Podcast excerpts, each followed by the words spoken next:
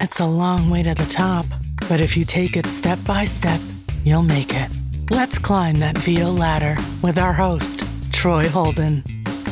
Hey, hey, hey, and welcome to the VoiceOver Ladder. I'm your host this week, Troy Holden. Do not forget there will be other people involved.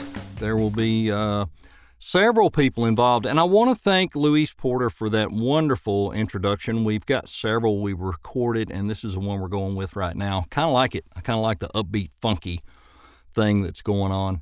Um, so this is episode one, and all this is is a quick intro to let you know that we're going to try to put something out uh, at least every couple of weeks to talk about the journey um, that we're on trying to climb this ladder, and we are on the bottom rungs um, I am six months into voiceover.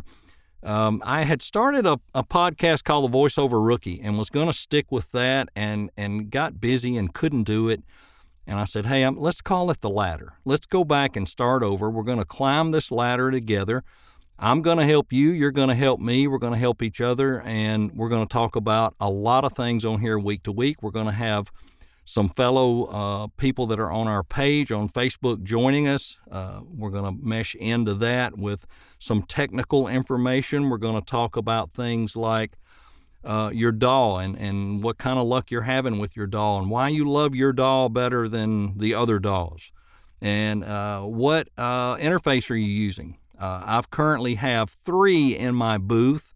I am using the PreSonus Studio 24C because I have no issues with it. It works. It does a good job.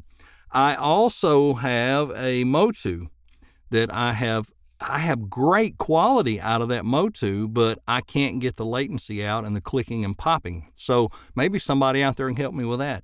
I'm using RX8 now. I got that for Christmas. Uh, thank you, Santa.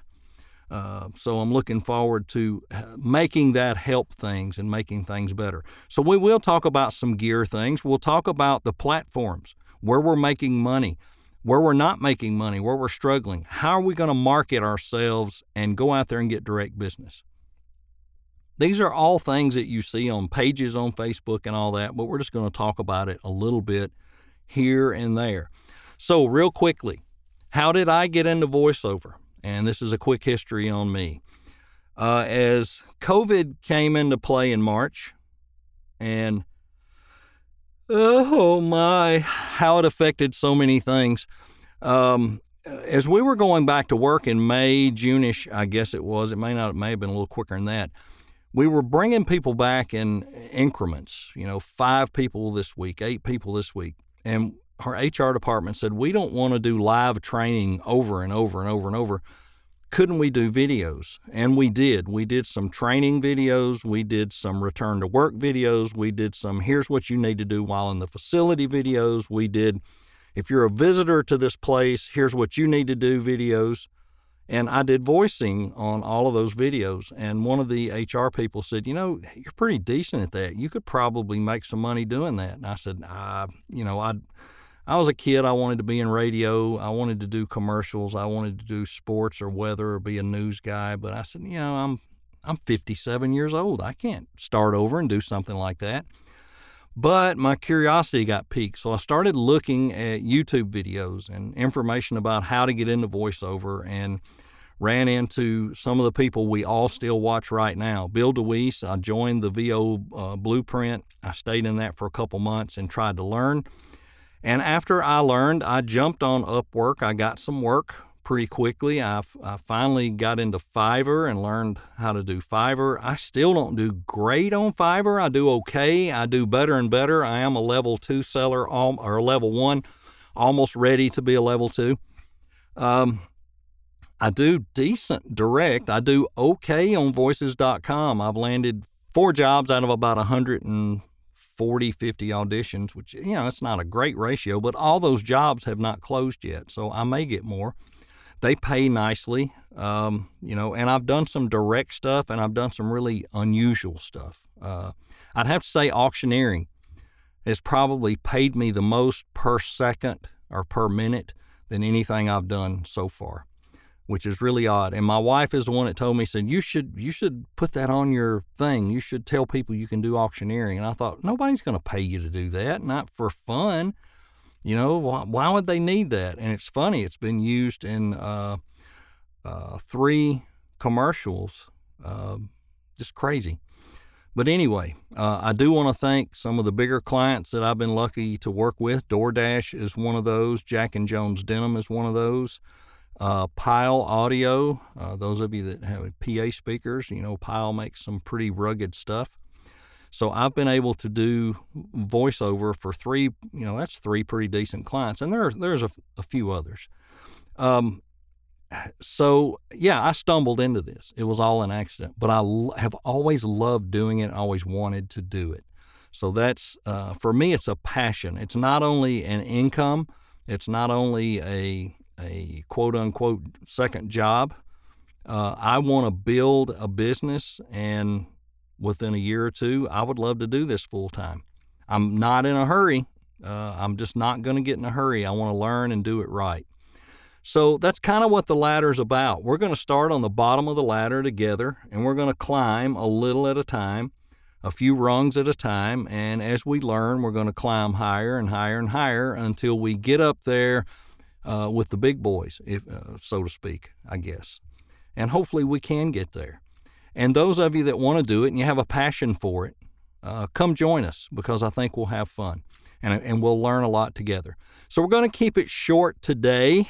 Uh, hopefully we'll be back pretty soon with a. Uh, I think our first um, our first podcast with more than one person on it definitely next time. And we're probably going to be talking about these interfaces because there are several newer ones on the market. There's the old reliables, and we're going to talk about some of those. And we're we're going to try to have somebody on that's using each different one, and we may even listen to some of the samples of do they really sound different? Does it really matter?